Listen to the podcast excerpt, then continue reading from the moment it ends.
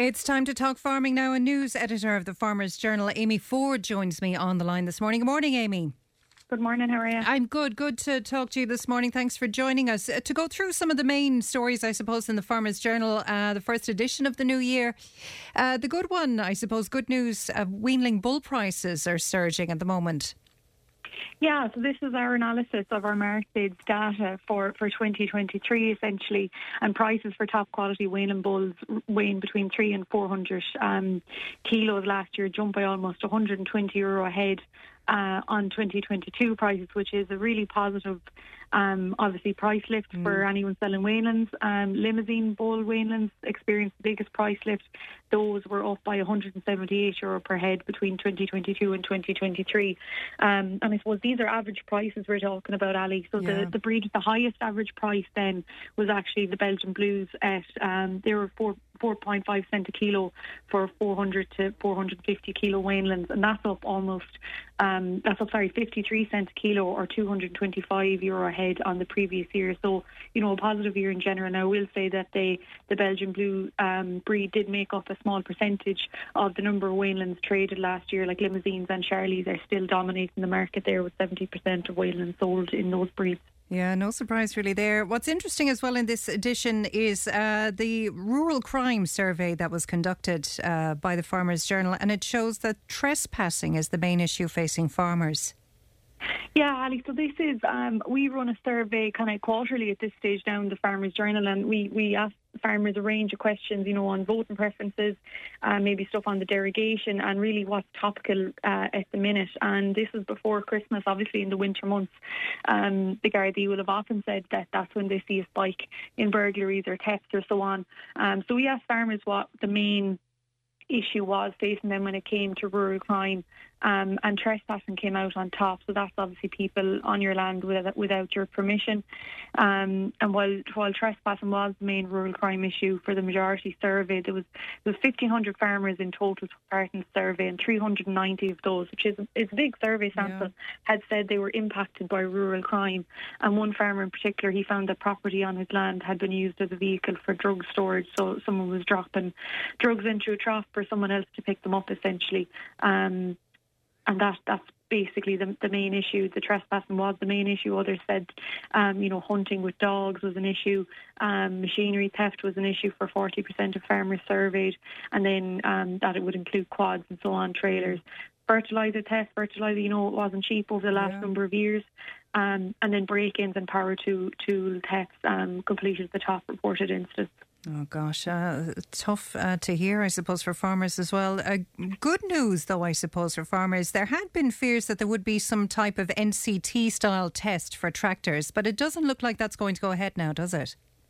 Yeah, so this tested for tractors kind of dates back originally to around 2018, I think, um, when government brought in new regulations for te- the testing of fast tractors. So tractors uh, not used on farms essentially around the country. So they are tested every year. We publish the results every year, sorry, and we publish the results in the journal um, as and when they come out. Um, but something that had been mooted was that potentially um, farm tractors could be testing like an NCT, but for your tractor instead of your car. Um, now, the Road Safety Authority has told the Farmers Journal that it is unlikely that it will be recommending this mandatory testing um, for farm tractors. Um, and last autumn, really, the, the RSA was considering introducing this again. Um, basically, they told us this week that at present it is unlikely that the RSA will be recommending mandatory test inspections for agricultural vehicles, and that it's going to basically uh, the, stick to what it's con- con- currently testing, I should say, mm. which is obviously fast tractors, which aren't involved in farms. But um, I suppose it's a relief for farms, farmers in one way because there are a lot of obviously farmers with, with tractors around the country. Yeah, it doesn't necessarily rule it out in the future, though, really, does it? No, it definitely now. doesn't. Yeah. They're yeah, they're not recommending it at the time, but they're you know I'm sure they will revisit it at a, at a, few, at a future date. Yeah, Amy. Finally, then for this morning, what is a derogation? Of course, and the derogation issue, a huge issue in farming and agriculture last year. What is the latest on that now as we head into the new year? Yeah, I suppose 2023 really that was the the second half of the year was really dominated by the derogation and the range of maps that were going around and everything. Um, I suppose this year we are looking into the way farmers are from the first of January. Um, they have basically the year to end up at an average of below 220 kilos of organic nitrogen per hectare. It's been cut from 250 in certain parts of the country, and a good chunk of Tipp, if not all of Tipp, I think is included mm. in that. Um, the latest we have is, is, is minutes from the nitrates expert group, which is a grouping set up by the Department of Agriculture. It contains people from the Department of Housing um, and other bodies. Um, their latest minutes that we have seen have said that stable water quality trends and sufficient political will will be enough to secure um, a derogation for Ireland post 2025.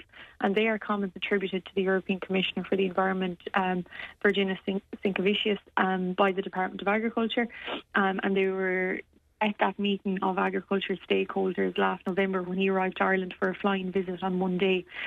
Um, I suppose this differs from the previous position that um, in order to secure derogation post 2025, that water quality will have to be good or, and improving yeah. for, in order for it to be secured. So it's kind of hard to know what way that will work out, but I'm sure that the Commission will set out um, what it's looking for. It has a, a public consultation, an EU-wide public consultation on at the minute on the nitrates derogation or the nitrates directive, I should say, and Ireland is expected to open a public consultation on it and where it will go and what the public wants yeah. from it um, from 2026. So, look, this will be an interesting year from, yeah. the, from the nitrates derogation. I'm sure there'll be plenty more movement on it. Absolutely. It'll, it's a story that'll certainly run. Amy, good to talk to you this morning. Thanks so much for that. Thanks. Thank you. That's Amy Ford, their news editor of the Irish Farmers Journal, available now in all good shops near you. That's it for this morning. Uh, thanks for all your calls and texts this morning. Back with you again tomorrow morning from 9. Stephen's up next with the Time Tunnel, the lunchtime show, and Owen then taking you through the afternoon. Until tomorrow, have a great day.